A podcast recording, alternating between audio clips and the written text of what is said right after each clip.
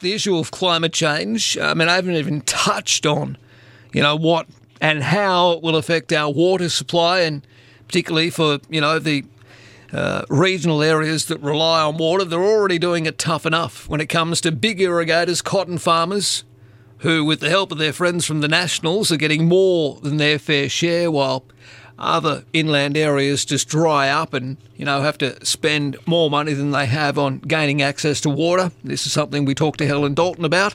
Hello, Helen, how are you? Yeah, g'day, Marcus. I'm very well, thank you. Excellent. Um, I don't know whether you saw it, but uh, and I will be addressing it probably in the next week or so. Some more brilliant work by our friend Jordan Shanks, uh, Paul Paul Toole uh, from the Nationals. Um, there's a bit of a suggestion with uh, what happened out there at Bathurst with the water and the dam that's led to, unfortunately, loss of platypus habitats and others. I mean, that's not good news. No, it's not, and I'm very concerned about the platypus, particularly along uh, the Bidgie and the, and the Murray as well. So I've spoken to a lot of scientists uh, about that, and um, very hard to count platypus or find out what's happening with them because they're a very shy animal. So, mm. but working on it, working on it.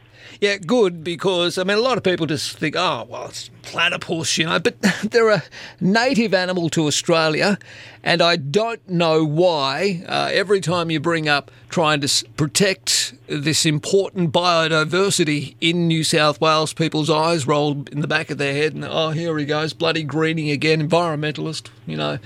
It's it's you know so damn important um, because it's a part of the cycle. You know, if we have no, it, it, you know, absolutely, and they're just such a, a unique creature because they're a monotreme, so they they lay eggs and suckle their young. They're incredibly amazing, I think, and go under the radar really with people. And I think it's time that we um, had it took a, a, big look at uh, uh, platypus and see how they're doing. All right, now, um, regional uh, areas in New South Wales and those in metropolitan Sydney will soon be able to travel to Victoria. Uh, that's some good news. It looks like the Andrews government, despite the fact that obviously they're still dealing with the Delta outbreak, are going to open the borders. Yes, they are, but um, then we've got um, Dom Perrottet, uh, saying that um, when we go to Victoria, we've got to come back and um, isolate for 14 days. So um, it's actually, he's opening up the borders to the rest of the world and they can come in if they're double vaxxed, but um, we've got problems getting getting back from Victoria into New South Wales if we're not in the border bubble, believe it or not. So Hang on, so, so if you're from Sydney and you travel, once the borders open in Victoria and you return home from Victoria in New South Wales, you've got to, what, quarantine for 14 days, but... Yes if yep. you're travelling to Sydney from, I don't know, elsewhere around the world, possibly from the United States or the United Kingdom, where there are far more many cases than Victoria, you don't have to quarantine or go into isolation. No, so we're not quite open up to um, Victoria the way we'd like to be. That doesn't make but sense, Helen. No, nothing does, okay. unfortunately. Yeah, that, well, just I don't get that. I, don't, I mean, I'd, I'd heard there were some issues like that, but that doesn't make sense at all. No, no. Anyway, we we keep pushing the um, the government to to um, perhaps find some common sense, which we've um, discovered is not that common. Yeah, all right. Well, it's an issue, obviously, for, for people in your neck of the woods, considering, of course, that you know you have many people outside and inside uh, in those border bubbles that need to travel to and from Victoria.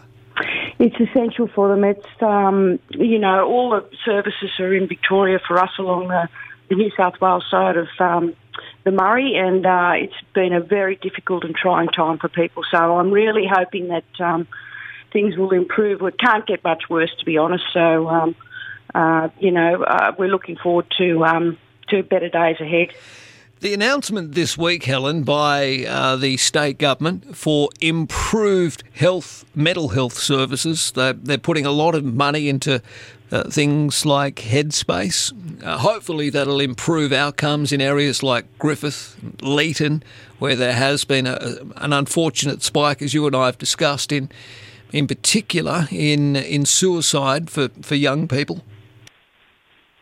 Yeah, well, we're chasing that money, um, certainly that announcement down to, just to find out exactly what's what's going to happen. But um, we have uh, one of the highest suicide rates in the country in the Murrumbidgee area. and um, that is a very, very, uh, you know, terrible statistic to have. But um, pushing the government and um, Bronnie Taylor, the mental health minister, uh, she was asked a question in Parliament, and she didn't, um, she didn't basically know what was going on, and we've been writing to her um, almost uh, month on a monthly basis, trying to but wasn't this wasn't this a while ago now, and ha- hasn't haven't things improved since then? I mean, I speak to Bronnie now every few weeks on obviously an important issue and a on a, a you know a, non-political point from a non-political point of view, but. Uh, I thought that she'd have a better understanding now, considering you know we've made these issues so public.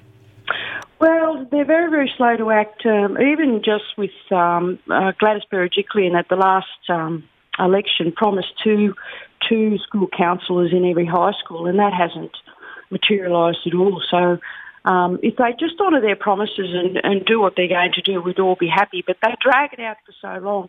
And even just recently, we've had two suicides um, just around the Finley Deniliquin area in the last uh, week of um, young people, a 12 year old boy, and I think uh, a young man. Yeah. And uh, it's just um, terrible. So we, right. we really do need Bronnie Taylor to, to shape up and act and, and act quickly.